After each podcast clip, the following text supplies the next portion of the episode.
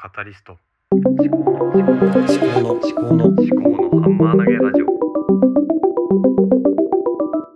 考のハンマー投げラジオ。思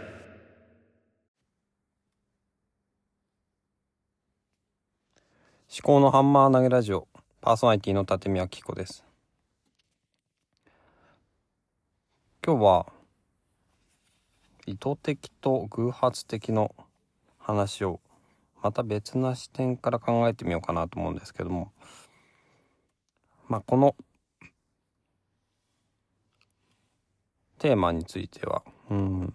まあいろんな場面に対して、えー意図的か偶発的かっていうのを、まあ、考えてみようかなと思います。で前回はまあ学びとか、うん、なんだろうな。まあかなり抽象的な話だったと思うんですけども、まあ、例えば読書ですね。読書。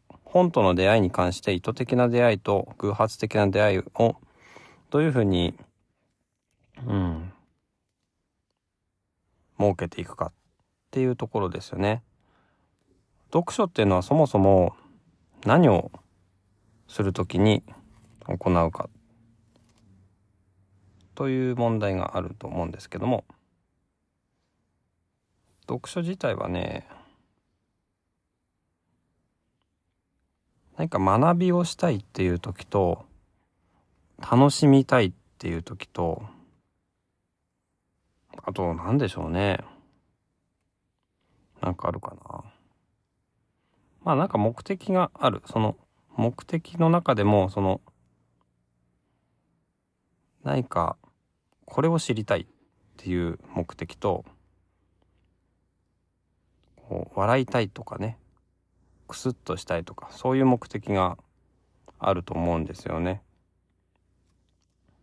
それは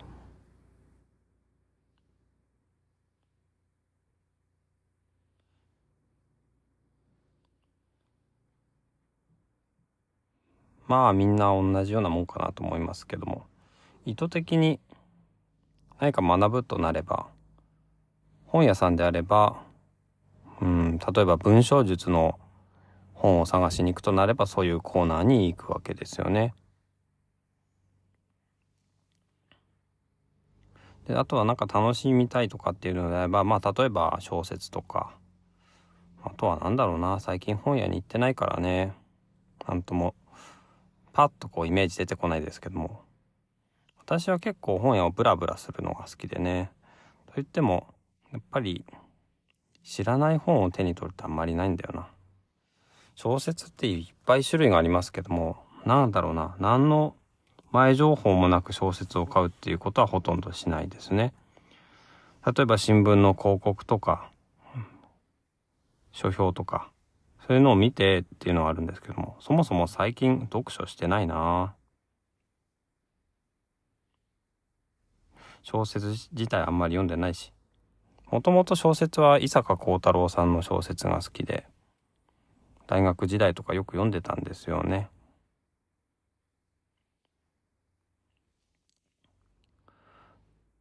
でこう考えてみると私の読書の方法って意図的なものが多いなと思って。じゃあ偶発的なものはどうかなっていうと図書館を使っている。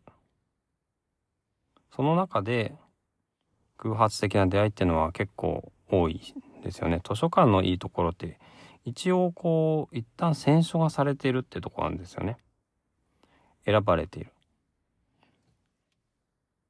で図書館という公共的な空間に税金を投じて購入されているということなんですよね。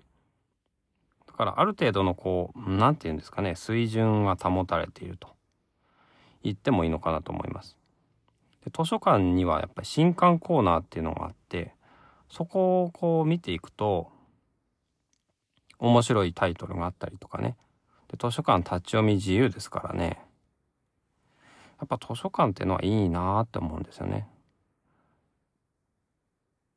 で全然興味がなかったような興味があるかどうかもわかんないような本にも出会うことができる。それが図書館の偶発的な出会いなのかなと思ってますね。